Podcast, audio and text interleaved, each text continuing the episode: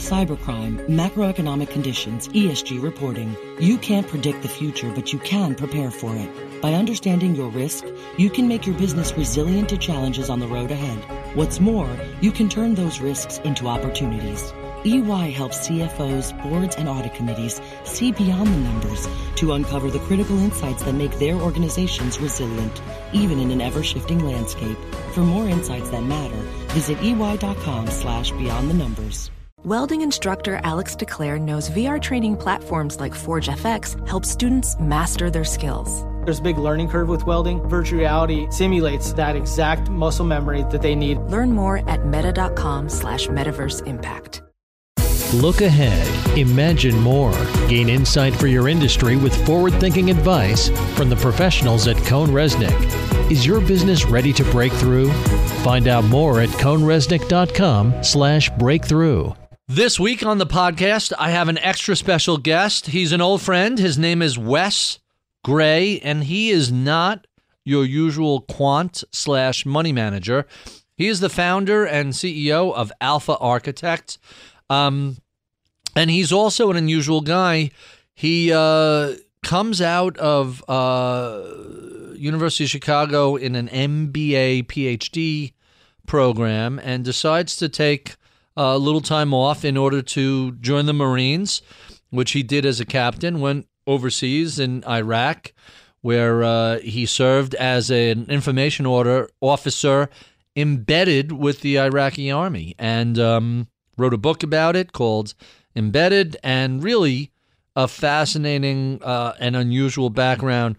Discusses uh, throughout his career how Iraq and and the prosecution of war are in some ways very similar to investing. Alpha Architect is a, a quantitative firm. Uh, Wes crunches a lot of numbers. He's a big believer in factor investing.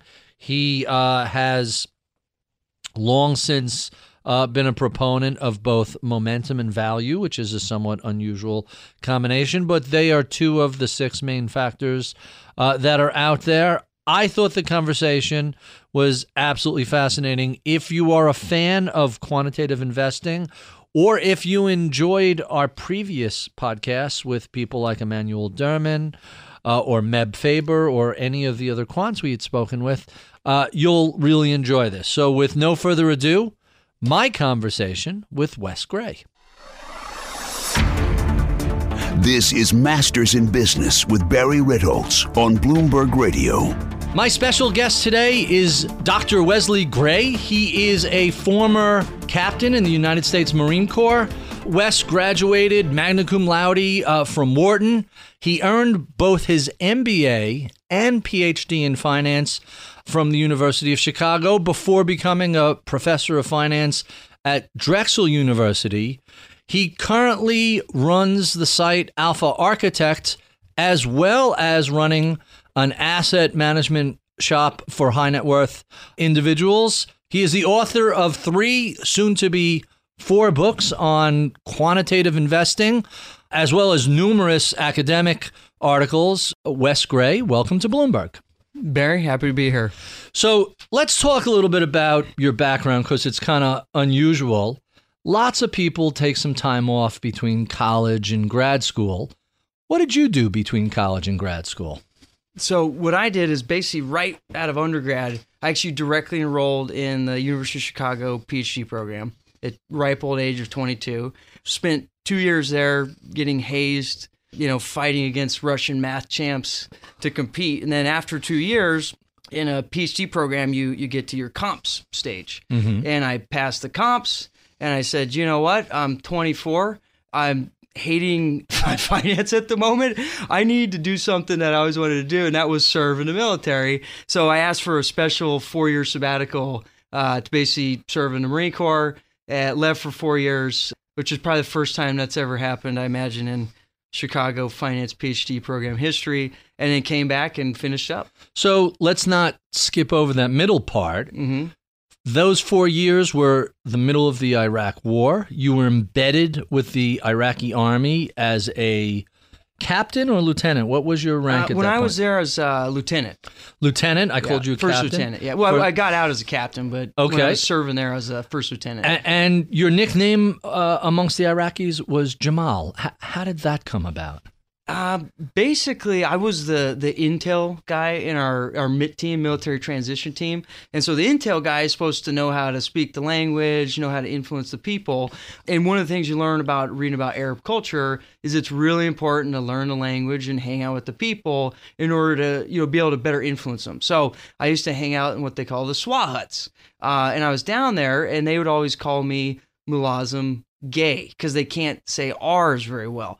And, and I was like, you know what, guys, let, us try to find a language So gay instead of gray. gay instead of gray. Uh, you know, and it's usually not the greatest idea to walk around with a bunch of Marines when when the Iraqis are calling you Mulazim gay. You know, you just get some ridicule sometimes. Um, and, and they just couldn't say it. So I was like, can you guys name me? And they literally had like a naming party where there was probably 50 Iraqis in the uh, in the SWA huts, maybe you know, thousand square foot, you know, cardboard building type thing. You think about it. And uh, they came up with Jamal, and then.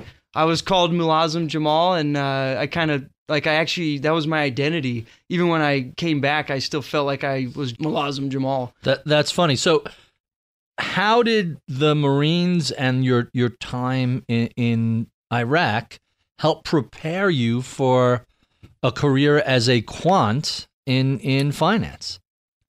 Uh, I'd say the the biggest thing is just understanding that in all endeavors, humans are involved, and when humans are involved in any sort of decision making or activity where there's a lot of emotion, stress, and chaos, they do crazy things. There's certainly a level of emotion involved there. And, and I think in the military, what you learn is it's all about standard operating procedures, training to do things that seem you know mundane and, and dumb and checklist driven now but when you get into a chaotic situation you thank god you did that so you don't rely on your natural reaction you rely on your standard operating procedure you know a perfect example might be i, I remember i was in the palm groves in an area called haditha which is kind of you can think out in al anbar province where a lot of the mm-hmm. isis guys are now. And i was on iraqi patrol and literally a, a dude gets shot in the chest 15 feet in front of me. You know natural reaction is hit the deck you know go to the ground as fast as possible. Another natural reaction which you're not supposed to do is go run to the person who just got shot and see what's they have wrong a beat on him, and now they're gonna and they're gonna on go you. shoot me now. So what? But what you train to is when there's a casualty, the first thing you do is hit the deck, find cover, figure out where the other bad guys are to make sure you secure the area. The only way that you you have a reaction to do that is you have standard operating procedure and you train to that standard. Just like in financial markets, I think a lot of the time, like let's say there's a 50% drawdown in your portfolio. Your gut reaction is sell everything but that's not what you should probably do. So you, you need to have a process or something in place before you hit chaos. So when you're actually in chaos, you you know you react in a more rational, I'd say logical way. And I, I think the you see a lot of that between military and investing. You know, I started on a trading desk. The head of the desk was a former Marine jungle combat instructor. There was someone else who was a former SEAL on the desk. And what I always found fascinating wasn't just the standard operating procedure for what to do, it was preparing emotionally for the firefight. Like, how can an investor prepare emotionally for those big drawdowns? Yeah, so I, I think it's just like in the in the military, you try to train as close as you can to fight and have ultimate faith and confidence in the leadership and the decisions and the process that you believe in. And when you have that, I'd say, uh, belief in what you're doing, and, and you really put a you know good faith effort into working on that. When you hit chaos, if you believe in your training, you're more likely than not to stick with that process. I'm Barry Ritholtz. You're listening to Masters in Business on Bloomberg Radio. My special guest today is Wes Gray. He is a former captain in the Marines, served as an embed with the Iraqi Army on behalf of the U.S. Marines. He runs a shop called Alpha Architect and has written numerous books on quantitative investing. Let's talk about a book of yours that I really enjoyed Quantitative Value. When we think of quants and we think of value investors, we really don't think of those as having a big overlap. Mm-hmm. Tell us how you came to the idea of value that was quantitatively driven? Sure. So I'd start out with as being a total Bible thumping Ben Graham intelligent investor stock picker. I did that for 10 years, my own personal money. And thank God I had the opportunity to eat a lot of humble pie along the way. and I was thinking, you know what? This whole Warren Buffett, Ben Graham idea makes total sense to me. But after you get engaged in the activity of stock picking, you realize that you get very emotionally involved. And even if you understand the biases, you've memorized, you know, Kahneman's book, even if you know it, and you know how the biases influence you, you start to realize you still can't control against the biases. So I thought, hey, you know, fundamentally, value investing makes sense. Buy cheap stuff everyone hates. Great. The problem is and hold it for and hold it for a long time. Hold your nose when inevitably it totally underperforms for potentially multi-year stretches. Um, but at the same time, how can we implement this process in an objective, disciplined way such that I can pull out monkey brain from making bad right. decisions, uh, you know, from, from trying to be a stock picker, because I learned my lessons basically on that. That's quite fascinating. So, some of the things you reference in the book, obviously, the benefits of, of using a quant approach is you're taking out the human elements. One of the things you reference in the book is the importance of finding the highest quality stocks. So, first, what does it mean when we say a stock is high quality? And then how do you screen for those? Sure. So so stepping back, it's really important when we when we talk about quality in the context of investing to, to understand given it's already cheap. So with value investing, the way we look at it, you have to be buying the stressed, cheapest securities in the market. Only within the cheap does quality start to help add value. So if you just look at quality as a standalone, you know, characteristic of a security, it's unclear that it adds any quote unquote alpha or edge. It's all about looking at quality given you're in the cheap stocks everyone hates. So so the step 1 is screen for an expensive stock. Step cheap. 2 is now, within those cheap stocks. Yeah. So how do you identify what's quality and what's not sure. amongst the cheap yeah. Uh, so, equity. So given we're in the in the cheap bin, which are securities that obviously there's something going on. That's why they're cheap. We, we have a table like the we call it the quality table. There's two legs to it. There's understanding the fundamental quality of the business, and there's another thing called current financial strength. So in assessing economic moat, we try to objectively ascertain is this company a good business? How do we do that? We look at things like long term geometric means on return on assets return on capital. We look at long term free cash flow generation, profit margin dynamics. Like if you have 50% margin year in, year out, that's probably good business. And we want to quantify the quality of this business to essentially generate returns, hopefully in excess of their cost of capital. But that's not enough. That's leg one because we're dealing with cheap stocks that have issues. So we can, one, ascertain that they historically have some indication of being a good business, but then current financial strength is now a 10 point checklist where we want to make sure are you going to survive the next few years? I.e., are you making money? Are you paying down debt? Are you repurchasing stock? Is your current ratios improving? Uh, it's literally like a pre flight checklist. So, are you a quality business organically? And do you have the current financial stature to live for the next few years. So eventually, hopefully, you can get revalued up to not be a value stock anymore and hopefully be a growth stock in the future. So, is it safe to say that companies with strong balance sheets have stocks that outperform, or is that overstating it? I think it is. I think cheap stocks with strong balance with strong balance sheets on a risk adjusted basis and from a you know betting standpoint are better than cheap stocks with bad balance sheets. That makes sense. Uh, Independently, no, because there's a few reasons why. Everyone knows Google's great. Facebook's great, Procter and Gamble's great. So what's the edge? And then secondly, it's also easy to buy those names mm-hmm. for someone to recommend them. So it's not emotionally, like emotionally, or, or, are you referring to the principal agency issue? The principal agent problem, and also just emotionally, it's easy to own high quality securities. But when you look at it objectively from like an evidence based standpoint, just as an independent analysis tool, I, we think quality is not that valuable and it doesn't make any sense it would have edge. Where cheapness everyone hates these things. They're hard to own. Like it's crazy. They're Yeah. hard to hold. There's a lot of pain involved, and it, unfortunately, you know, just like in the Marine Corps, no pain, no gain. You know that, that basically holds in financial markets, unfortunately, as well. So let's talk about stocks that can cause permanent loss of capital. There's a chapter in the book where you discuss that. How do you avoid these stocks? What do you look for to avoid owning names that are going to go down and never come up? The Sure. classic value trap. The value trap. Yeah, you, you, you catch the falling knife, as they call it on the way down.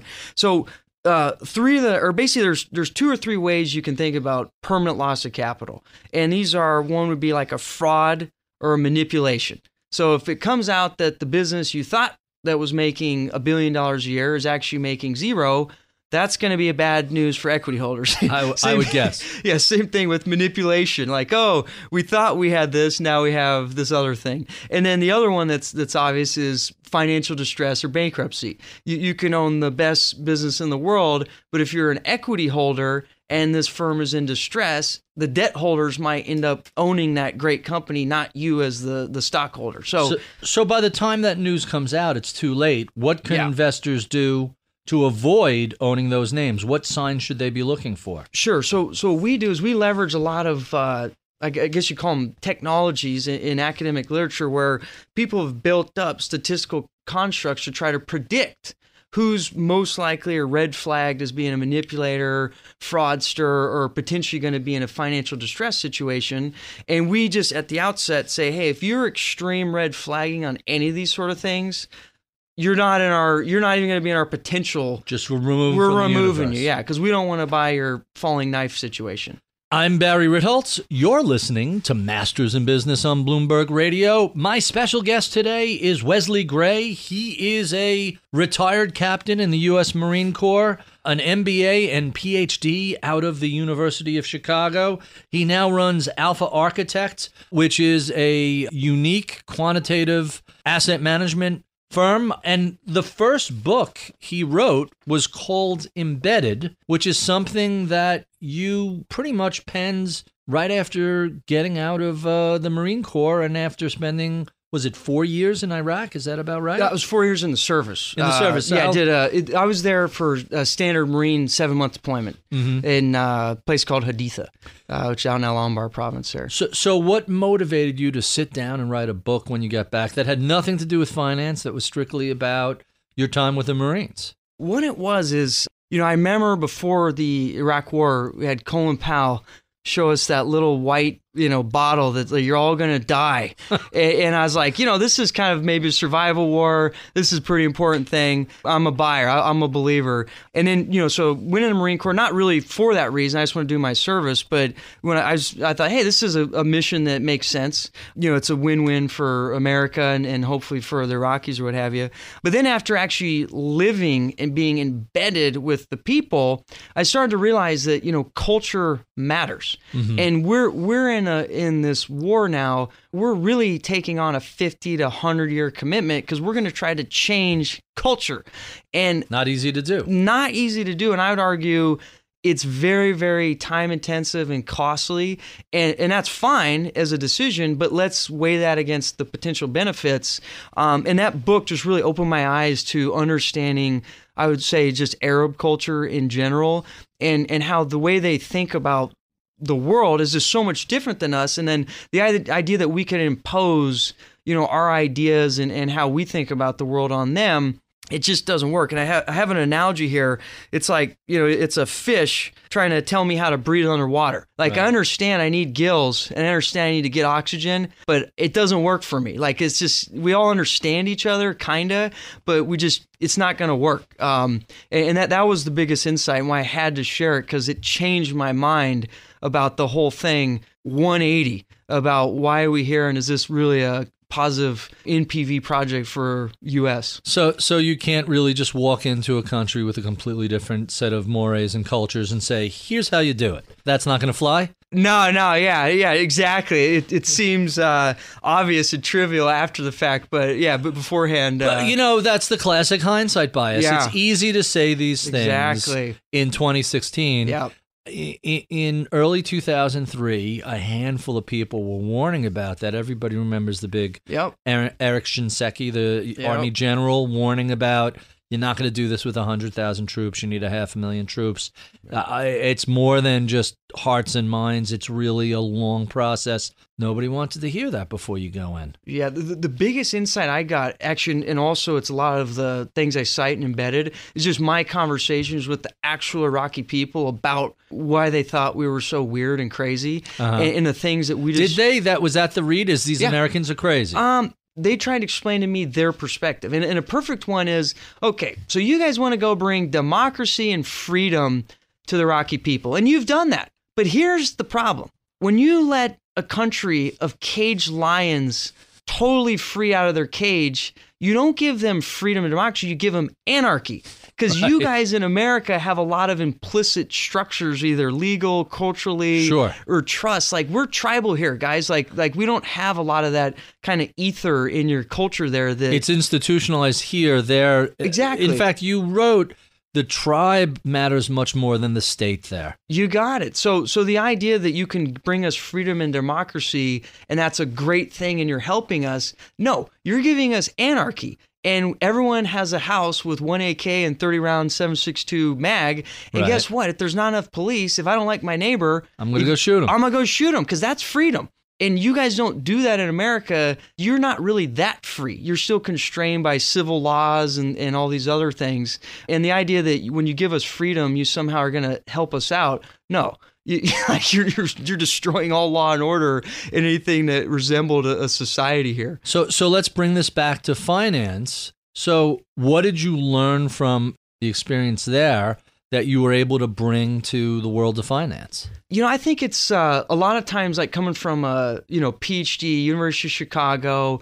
Everyone's rational. This is how the markets work, and yeah, they're probably right. But that fails to consider humans, and there's humans operate in the economy, not agents, rational agents. So I think just like when when we go to a situation like Iraq, on paper, yeah, go bring them freedom, democracy, and they'll become like America, and everyone will have a you know a pick, white picket fence and three kids. But then you start realizing, wait a second, there's cultural issues here. There's human elements. Same thing in finance. Yeah, you should go buy cheap stocks and do what Warren Buffett does. Why doesn't everyone do that? Well, because there's humans involved in And, it- finance and it's really really hard and it's do. really really hard and and we always need to consider the behavioral human element of decision making I'm Barry Ritholtz. You're listening to Masters in Business on Bloomberg Radio. My special guest today is Wes Gray. He runs the quantitative asset management firm Alpha Architect. Let's talk a little bit about quants on Wall Street. So, first question What do people misunderstand about quants and their models in the world of finance? sure so i, I probably can't speak on behalf of all quants because like every walks of life there's a lot of varieties within that segment in one corner when it when you talk about a quant you think about the physics phd who's never read a finance book ever he's data mining building crazy models in c++ and doing whatever they do. That that's not the type of quant analysis that we bring to the table. We're we're essentially economists that are trying to think about how the machine works and we just leverage quantitative analysis and tools to basically allow us to conduct what we consider like scientific method as best we can. Mm-hmm. So we have competing hypotheses about how the world works. We grab data, we test these competing hypotheses and we're, we're always trying to get better. Evidence-based investing. evidence-based investing. It's not just let's data mine because we've got better computers and more physics phds like we're, we're basically fundamental investors that use quantitative tools to, to help our process and, and how we think about things in the world. So, from your perspective, then models are really never finished. You're constantly testing them and seeing how can I make this better, where can it be improved, or what may have changed in the market that means that this model is no longer delivering any sort of advantage or edge that it might have been previously. Sure, there, there's an element of that, and then but the other element is is understanding that when you start going down the- model creep uh, situation, it's it's like the old game where the kids, like the the little girl first says, "Hey, you know, the the princess kissed the frog," and by the end of the circle, it's like you know, Spider Man beat up He Man. So it's mm-hmm. a total different story, and it's all because you have small little changes where you end up in a total opposite place you wanted to end up in the first place. So when when we build models and when we think about it, it's very very time intensive and R and D intensive up front to build the simplest, most robust model we can. And- Simplicity beats complexity. Definitely, hundred percent, because we want to look for the what is the real signal here, not the noise, and let's just focus on that signal. And what we've found is that in financial markets, frankly, nothing's changed. Human behavior is pretty constant, and incentives, specifically like this principal agent delegated Uh-huh. asset management problem, those are two constants, and they they derive a lot of predictions about what works and what doesn't work. And we keep coming back to the same themes: value, buy cheap stuff; momentum, buy relatively strong stuff; and trend, be in good trends. And everything we look at at having memorized like most of these databases at this point, it's it's those three simple muscle movements usually drive all other perturbation of anomaly or, or factor or whatever the heck So, people are looking so at. So how do you have momentum and trends Mhm. as the same group? Because normally when you're saying buy trends, you're buying strong stuff going up, Sure. but value, you're buying weak stuff that everybody hates. Yeah, so so really the way we look at uh, value and momentum in particular is they're really two sides of the same behavioral coin. So if you look at value, one of the arguments for why it outperforms is obviously it could be more risky, and we can't discount that. That's mm-hmm. surely one component, but there is a mispricing component we think, and that's what is that that an inefficiency? it is, but it's it's hard to arbitrage, which we can discuss. But what value is driven by, we think, and by we I mean like the academic research community, is an overreaction to bad news. Essentially, they throw the baby out with the bathwater Right. on average. Momentum, it turns out, is there's two competing theories. Like we- we're talking about relative strength momentum, which is the Uh-huh. classic kind of stock selection momentum Sure. that academics discuss. And that the preponderance of the evidence is that it's an underreaction to positive news. So value is an overreaction Ah, that's fascinating. to bad news. The evidence in general seems to suggest that momentum is more of an underreaction to positive news that's being signaled in, in the price. But because people are overconfident in their own information set, even though the price keeps telling them, yeah, and there's disposition effects. You know, you're supposed to let your winners ride and cut Sure. your losers short. What do people do? They cut the them. opposite. So Right. there's a lot of kind of organic you know, fake supply that comes on the market for high momentum stocks, and, and they're the- Only because they're a winner, people are, uh, hey, hit the bed. Yeah. Nobody, I when I started, I used to hear this all the time, Mm-hmm. and it turns out to be terrible advice. Nobody ever went broke taking a profit, yeah, exactly, and that's the and worst. that's just supply for trend for Ex- momentum. Exactly. It just puts supply into the market when maybe the fundamentals should be the stock should be worth a 100 and it starts at 80 but it can only go to 90 because as it starts moving and who wants to be the last guy owning it on the highest peak Fear of looking stupid. yeah fair looking stupid So I love the symmetry of overreaction on the value side, underreaction on the momentum side.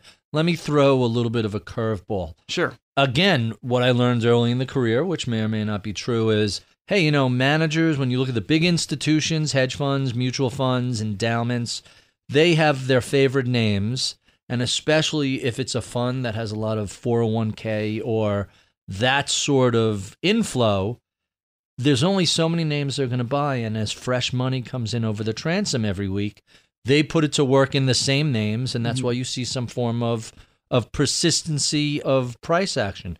Is that a fair description of momentum, or is that just a narrative that Yeah, I, rationalizes I think it? Mm-hmm. that's basically like the fund flows arguments. And there's actually a new paper that I, I can't remember. It's some new like journal of finance paper. It's a theory paper that's trying to explain the value and momentum effect via fund flows. Uh-huh. Where like one fund is like losing because they own like the you know the value stocks, so they're getting out of there. Then other funds they're they're winning. They own the winner stocks, and then you know, because they're winning, they get more fund flows and then those keep moving. And eventually, like the value stocks get too cheap, they mean revert. Right. Momentum stocks, unless you keep staying in the high momentum, eventually crash and burn. Right. And, and there's all these theories about trying to explain value momentum, not via behavioral, like overreaction to bad news, underreaction to good news theory, but through like a fund flows argument.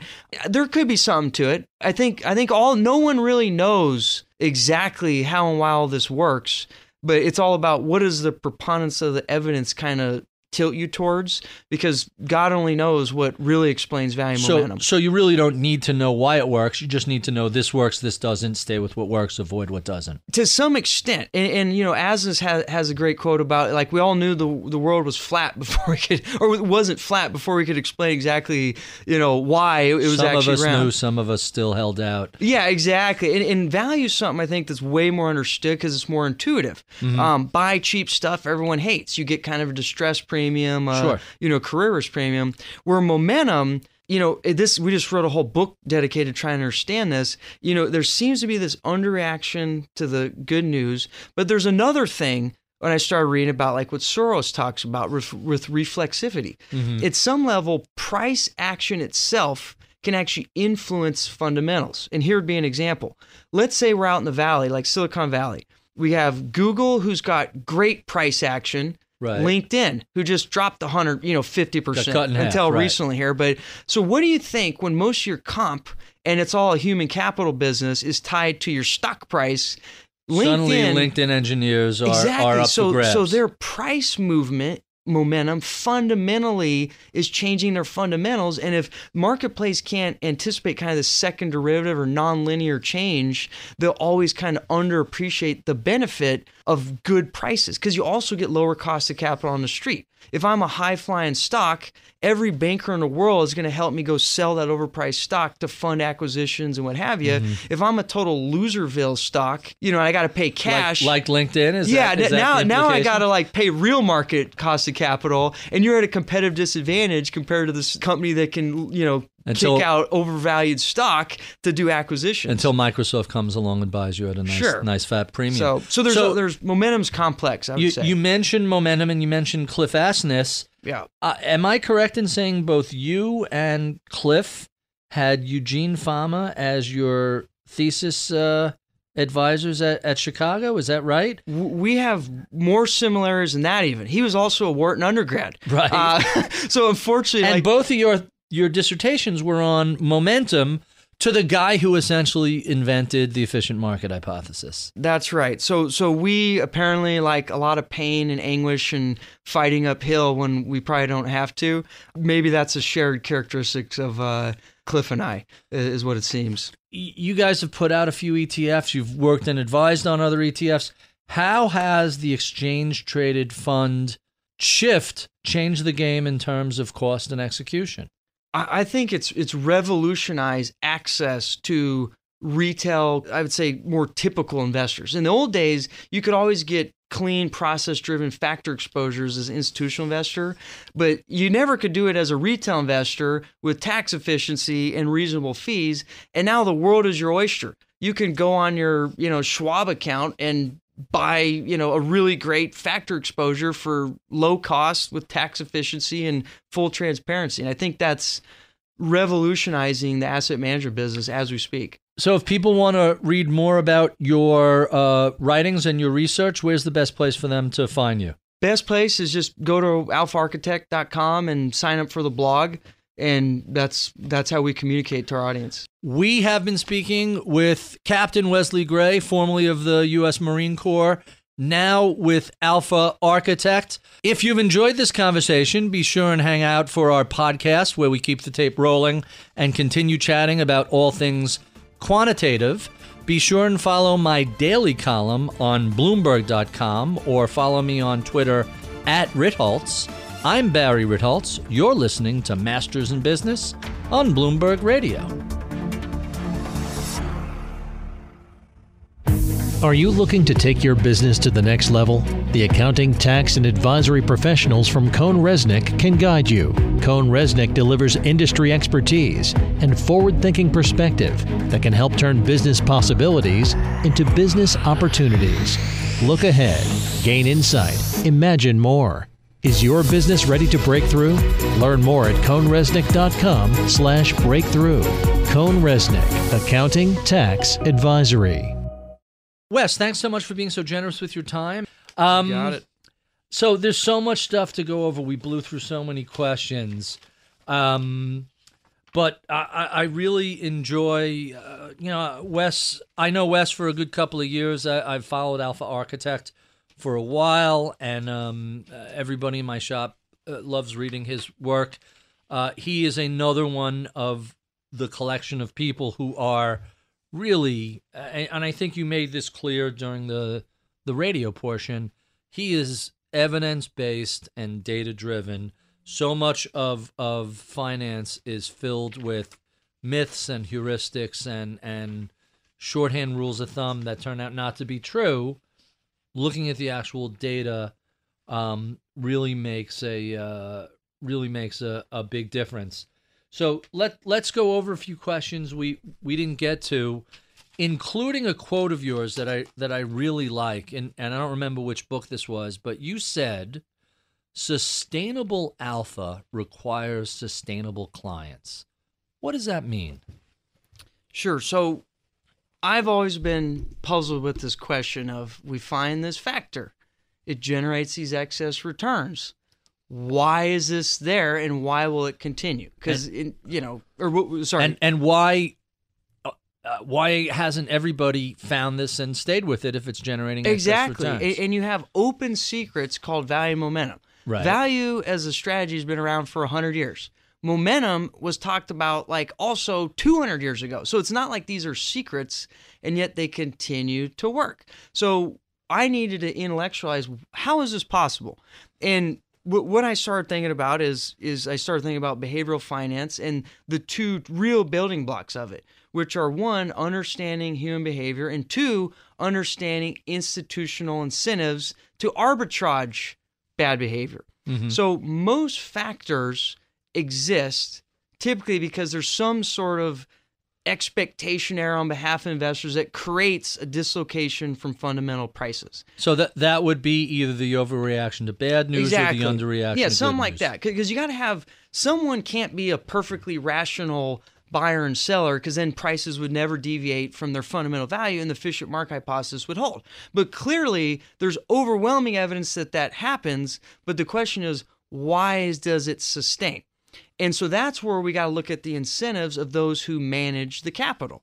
And for easy things that are easy to arbitrage, like if we see a $20 bill on this table, well, let's grab it. What if we see a $20 bill on the table, but there's a grizzly bear over it? Like, is that rational that a $20 bill is there? No.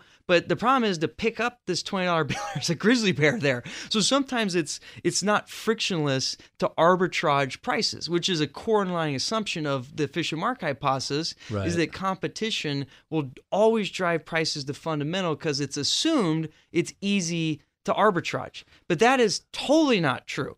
And I would say the biggest issue with quote unquote arbitrage on things like value or momentum is career risk. Because to do those strategies, they're really long duration kind of expected winners. But in the short run, they can get destroyed relative to standard benchmarks. We, we were discussing the pain trade. The pain trade. Exactly. And pain trades, ironically, are the exact trades you want to own if you want to have a sustainable out of sample chance at outperformance because now there's you, you want to have a credible reason why other people on the side of this trade are not making a good decision over overreaction bad news underreaction good news or what have you. Then on the other hand we understand well what are the other competitive players in the market doing and why aren't they already doing this? And it's usually because they like their jobs a lot more than they like actually taking advantage of anomalies. That that's the famous Keynes quote better to fail conventionally than succeed unconventionally. Exactly. And there's tons of research about this. It all boils down to what they call the principal agent conflict. There's, there's a classic theory paper, um, Andre Shleifer and Rob Vishny in, in Journal of Finance 97. It's called Limits of Arbitrage. And they make this very simple point. We all know what works. The problem is in the short run, may not work, especially relative to other stuff. And to the extent that I can't credibly convince my investors that I'm not an idiot, even though I just lost 20 points to the index and they pull my capital, I'm actually not in a position to take advantage of this. So I, I kind of hold back. So the only way to really exploit true active anomalies is you need to one have a process that takes advantage of some bias problem but then more importantly is you need to couple the capital that's there to exploit and make sure it has the same duration as the anomaly it's trying to exploit, which is long term. So long term duration on the capital, long term duration on the anomaly, You gotta but short term human behavior getting in the way. Exactly, and and its analogy is like the bank that, that we discussed earlier, where it, a bank lends long, borrows short. Great most of the time, but sometimes you have a run on the bank. Same thing with value strategies. Long duration opportunity that more often than not gets coupled with short duration capital.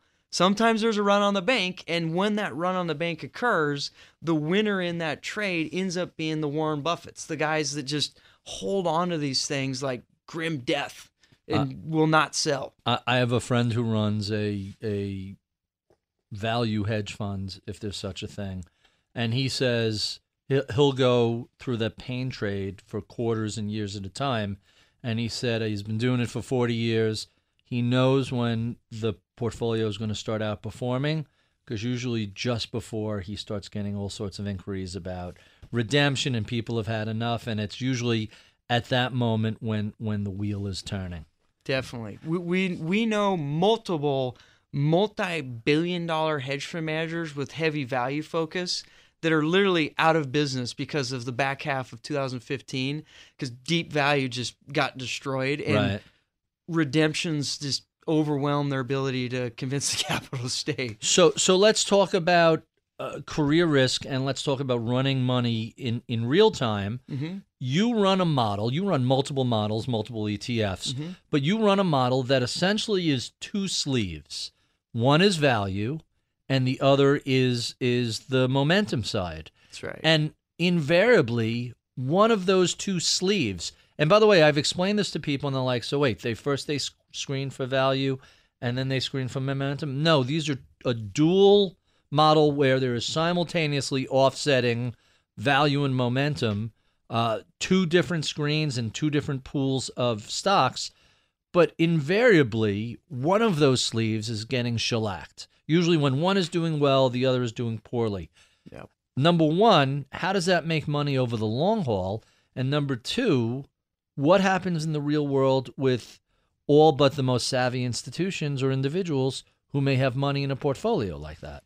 Sure. So so the way um, that value and momentum work in a combination, whereas you mentioned it's not about an integrated package, it's about pure value, focusing on that religion, and then pure momentum, focusing on that religion, combining the 2 And they happen to have this very great dynamic relationship where they're like yin and yang. When one is blowing up, the other one on average tends to be working. So you get amazing diversification benefits. Whereas if you look at either of those strategies as a standalone basis, you know you're going to want to jump off a bridge. It's too volatile. But that combination basically gives you more survivability from like a human psychology standpoint. Pure value and pure momentum combined ran in a very active way can still have opportunities to have multi-year underperformance, but it's more sustainable than just being a pure value person or a pure momentum person where you could go for five, ten years in theory of underperforming. And who can do that? Even I would have problems, you know, sticking to the model probably. And I, I'm like a cold believer in this stuff. So, so Um, what do you say to somebody who says, "Hey, I'm in this portfolio for three years. I I understand it intellectually, but you're underperforming the benchmark by 40 basis points for three years. How do you communicate? Well, that's part of the model. That's not unexpected. Yeah. and soon it'll be outperforming and by a substan- by 500 basis points. How do you communicate that? So the the way we communicate it is this is not for everyone. It's for we have a very segmented component of the marketplace where we need to identify long duration capital that's really sophisticated and has minimal agency conflicts where their career doesn't is really amiable. To no we're doing. consultants. No consultants. No, it's it literally who wants to take care of their money best? The guy who owns their own money. Because they actually have horizon, they don't have careerists, they're not going to fire themselves, and they just want to maximize their best chance of long term expected compounding. Mm-hmm. That is the segment that we talk to That's a really specific very niche. specific niche and the reason we're so hyper focused on that niche is going back to that sustainable active framework where you need to couple long duration arbitrage with long duration capital in order for it to be a, a victory. You that's the only way you can believably exploit these anomalies is the capital the t- the source of capital and the education of that capital and its ability to stick to the program is more important than the nuance of your model. Yeah, like we can do a billion perturbations of buy cheap. Right. They're all going to be 99% correlated. Do we think ours is marginally better than Joe Blow's down the street? Sure. But, you know, if you stuck a gun to my head and said, which value model do you want? I'd be like, they're all good. That's not the hard part. The hard part is making sure the money that's in it is able to actually exploit it. And It's the i.e., duration the duration mismatch. of that. Yeah, and so we that's why we have this saying like most products on the street they're they're sold not bought. Right. For our strategies, we say no, no, we have to have our products be bought, not sold, because it's more important that our clients and investors understand explicitly maybe even more than we even understand it how and why this works because it's not it's not about us being smarter than the next guy. There's already 100 phd guys around here that got higher iqs than i could ever dream of. That's not our edge. Our edge is getting the capital matched with a reasonable process that's good enough for our you know not 200 iq brains that's going to be that's the buffett trait basically So let's talk about your dissertation with Eugene Fama. We we mentioned that he was your your advisor. What's it like pitching momentum to the father of the efficient market hypothesis? So, so Cliff did value and momentum to Cliff him. Asness of yeah, AQR. Cliff Asness. I actually pitched him on value exclusive. I wasn't going to touch the momentum pain trade Right. in a dissertation because I, I wasn't that uh, wild as, as Cliff was.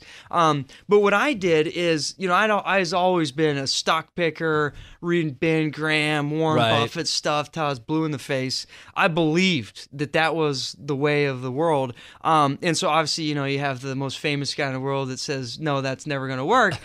Screw this guy. I- I'm going to figure out how to like, you know, let's see if we can and outsmart this guy. So what I did is, um, I'm sure you're familiar like Joel Greenblatt. He, uh, Sure. yeah, the he- little little book that little beats book, the market. Great, blah blah blah. Yeah, great book, great ideas. He has this organization called Value Investors Club, um, which is a it's basically like an invite only group of all these hedge fund managers and really smart kind of fundamental stock pickers.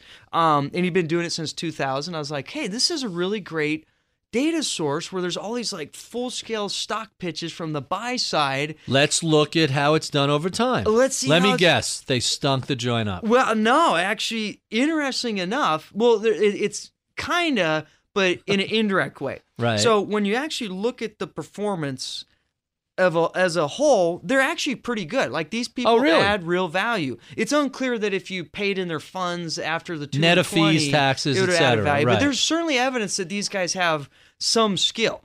And then especially when you get that segmented down to like the small value Right. names, there's no doubt these this group has a ton of skill. There's a shortage of information. There's not a lot of Yeah, and coverage. There's more risk. There's a whole bunch of reasons why small their value. when you read their thesis, a lot of these guys are talking about long duration anomalies. Right. They're like, hey, the sell side's crazy because they're trying to beat the. So a lot of it made intuitive sense. Um, and it was all good. I literally read every single one of these stock pitches, cataloged it. I had them all database by like what did they mention as to why they like this idea, what have you. So, anyways, write this. so that up. was for your dissertation. one, one part of it. Yeah, I had a theory paper as well, which is beyond this discussion. But um, wr- write this thing up. It actually says that these value investors actually do have skill, and you know, the efficient market hypothesis. It, it just it seems to be some slack in it, which is fine. Um, you know, so so I sent it off to him, and, and of course, I you know the first email I get is basically no this is wrong your conclusion's false um, so i'm like oh great i just wasted a year of my life and i'm totally screwed But you have to. You can. He. I'm told he's pretty open minded. He's very open-minded. Asness said, "Listen, I think you're wrong. Prove I'm wrong. I, I'm not correct." Exactly. So and and this is my like oh my god I'm dead moment. So of course I run down. I'm like you know, and everyone calls him Prof. Fama. I'm sure like Cliff his price. I I would never call him like by his first Gene. name. Yeah. He's so, just, Gene, let me tell you why you yeah, don't know yeah, no, talking he's about. just too he's too studly, Right. Uh, like I just feel like you know I don't want to. so many people I have a lot of res- I'm, I'm not a big EMH guy Mm-hmm. although I, I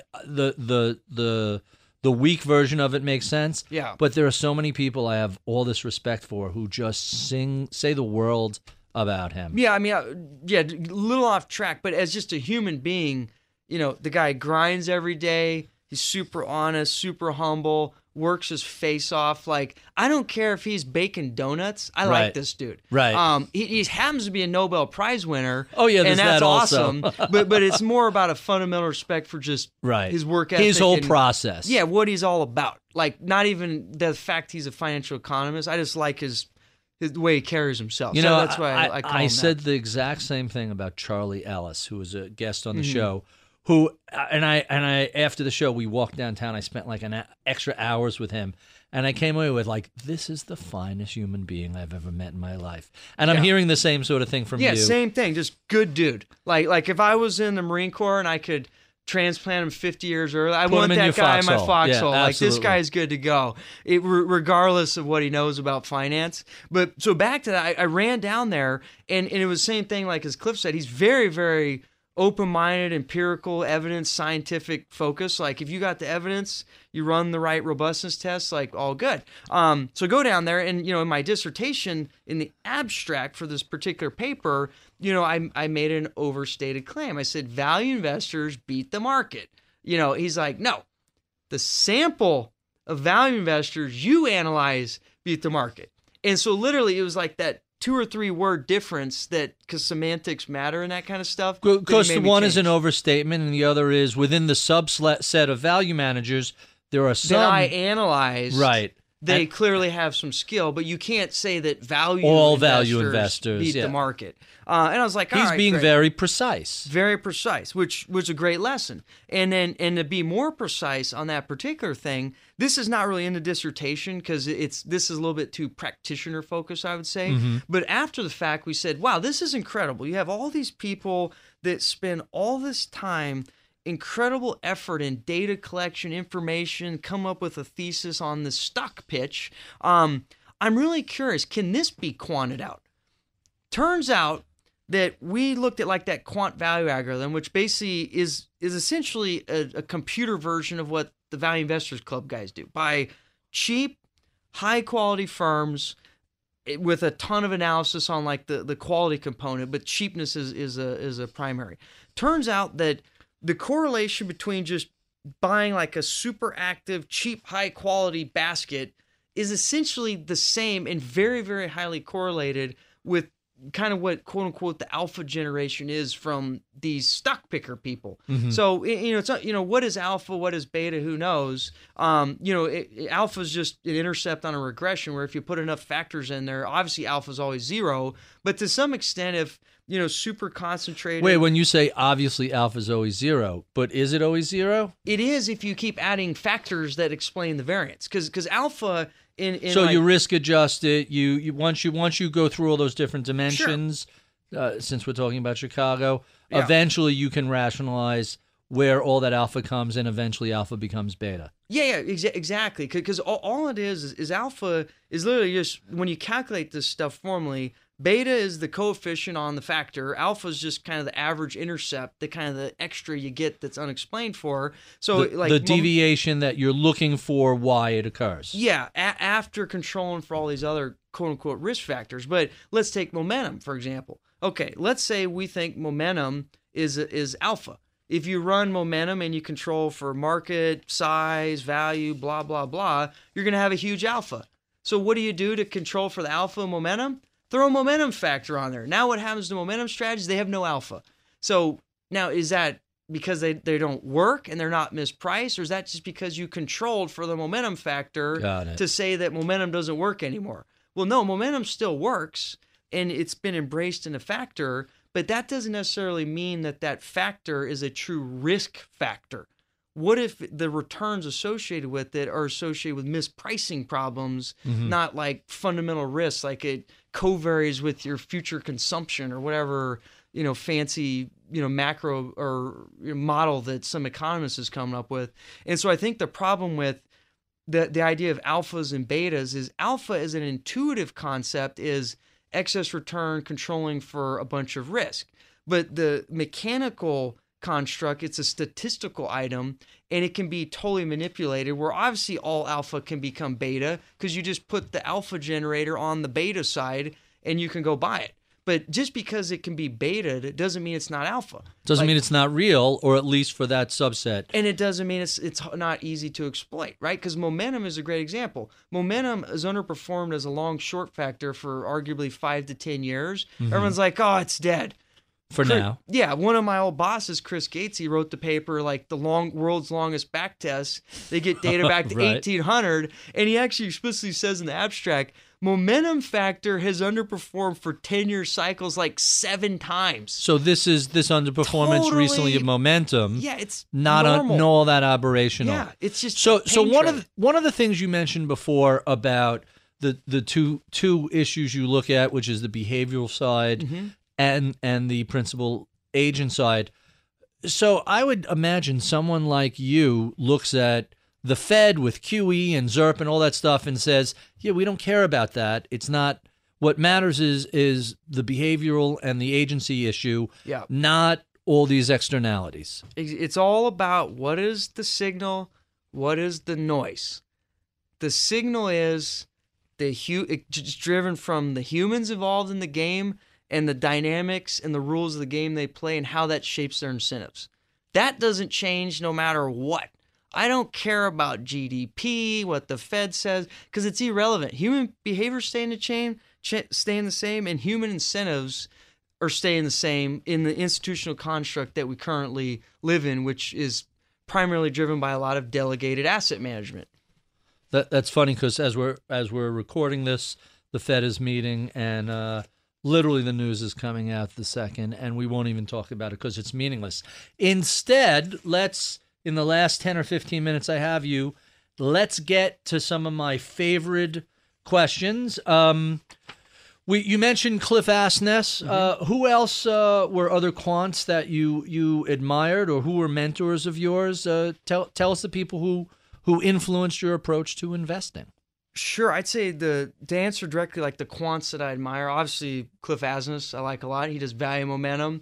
AQR is a great firm. Uh, you know, Booth at, at Sure. DFA is great. They figured out how to capture small value premium. And I think probably the most underrespected or underappreciated quant is Jack Bogle at Vanguard because indexing is a form of systematic quant investing. It's just you're you're systematically buying these market cap weighted passive indices and he, for all intents and purposes he is a quantitative systematic investor and clearly that's done a world of good for society and Hi- investors His alpha is we recognize that the cost structure is the most important element in investing. Yeah. And if we could do everything we can to reduce the cost factor, Yeah. that's going to our, our beta is everybody else's sh- is actually a form of alpha. Yeah. If only you give it enough time. you yeah cost and taxes are if you can minimize those somehow that that is always the answer.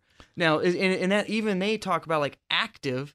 Active is only bad to the extent that It's the cost of achieving it the net benefit is not positive it's negative because it goes in taxes and fees to some idiot People, people are always surprised when I say, you know, Vanguard has a trillion dollars in active funds. They're like, really? Has anybody written a paper or or, or a column? And, and I may have to if nobody has. Mm-hmm. Jack Bogle, the quant. i don't know if anyone has but So when- now you've uh, now you've forced me to do this. That's what's going to happen. yeah i think he might be the world's greatest quant That- It's just that no one really uh, appreciated. I, I, I'm going to have to quote you in this, and, and Sure. you've, you've just given me an idea. Now I have to get this out before the podcast goes up, so uh, it, it'll it'll be pretty interesting. So you've mentioned Buffett, you've mentioned Graham. What Mm-hmm. other investors have influenced your approach?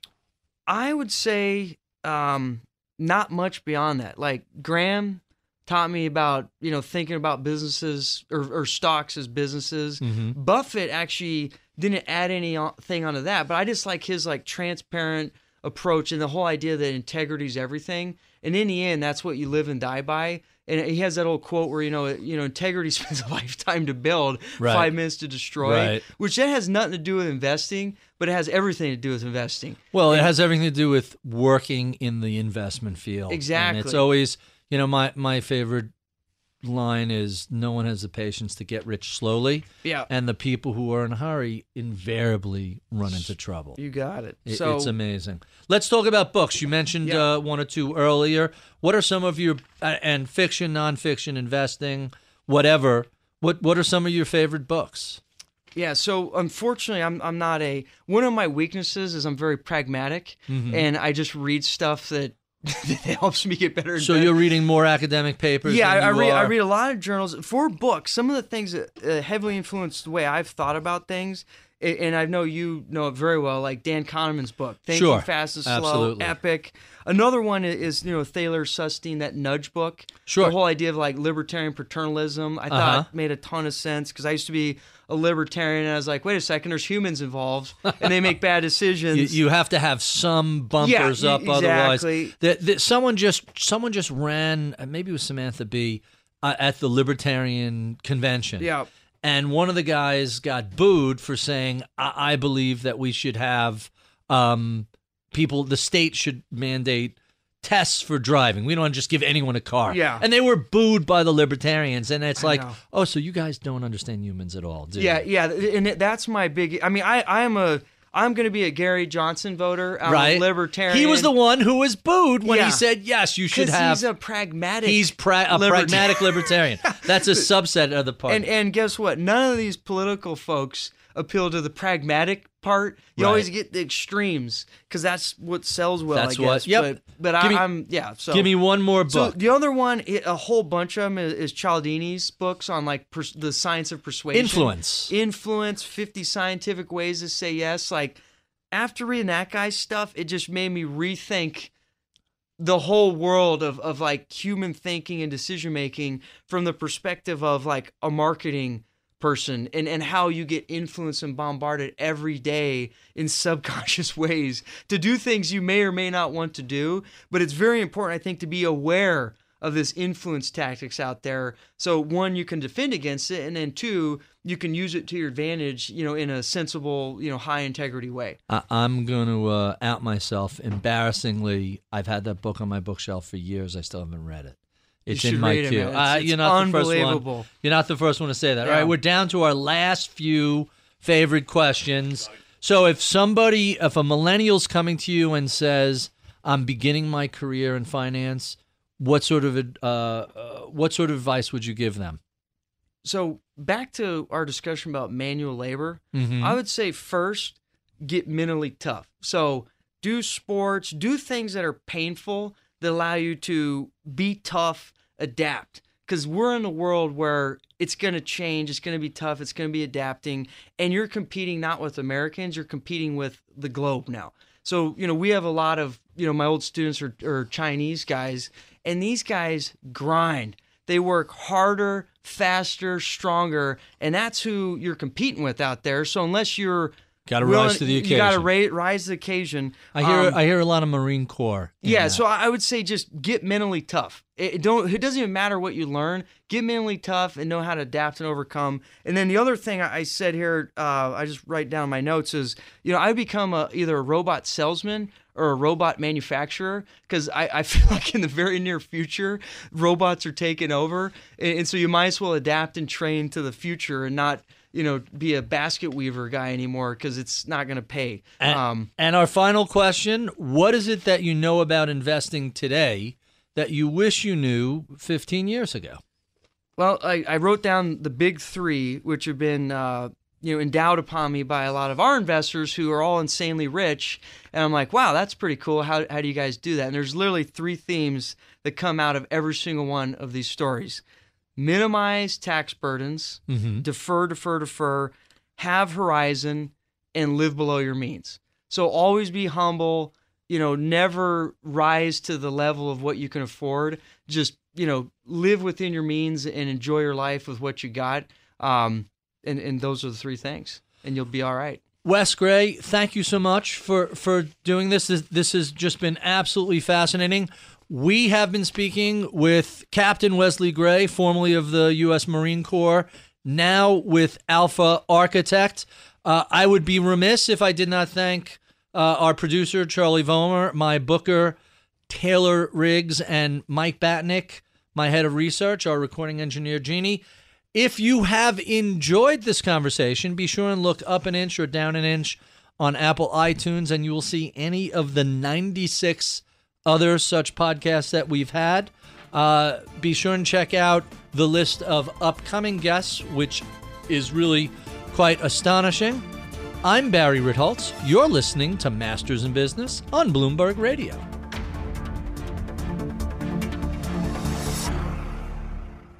Look ahead, imagine more, gain insight for your industry with forward thinking advice from the professionals at Cone CohnReznick. Is your business ready to break through? Find out more at cohnreznick.com slash breakthrough. It can be hard to see the challenges that people we work with every day are going through. I'm Holly Robinson Peete. Join us on The Visibility Gap, a new podcast presented by Cigna Healthcare. Download it wherever you get your podcasts. Success is more than a destination. It's dedication, it's fortitude, and it's the work, passion, and grit inside of us that comes before all recognition. That's what Stifel has been doing for over 130 years, and it's why Stifel is one of the fastest growing wealth management firms in the country. And Stifel goes beyond traditional wealth management to offer you a full suite of banking services, direct access to one of the industry's largest research franchises, and a leading middle market investment bank. It's the best of each of us made better by the best in all of us. And that is where success meets success. Find a Stifel financial advisor at stifel.com. That's S-T-I-F-E-L dot com. Stifel, Nicholas and Company Incorporated, member SIPC and NYSE.